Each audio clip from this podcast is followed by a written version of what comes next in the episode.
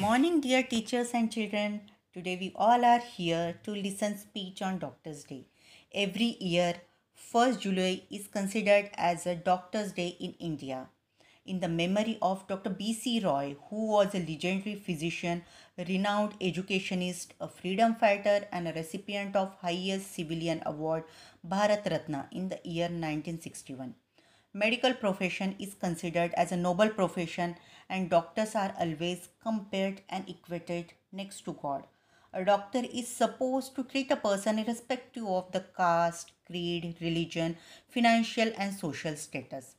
A doctor means a lot in the society and indian doctors are very much in demand all over the world due to skills they possess. I know children, many of the students has ambition to become a doctor when they grow up, isn't it?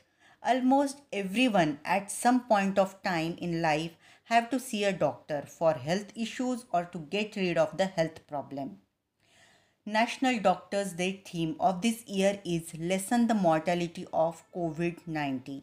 In this ongoing COVID 19 pandemic, doctors are playing a crucial role and serving nation and humanity, saving life irrespective of all odds.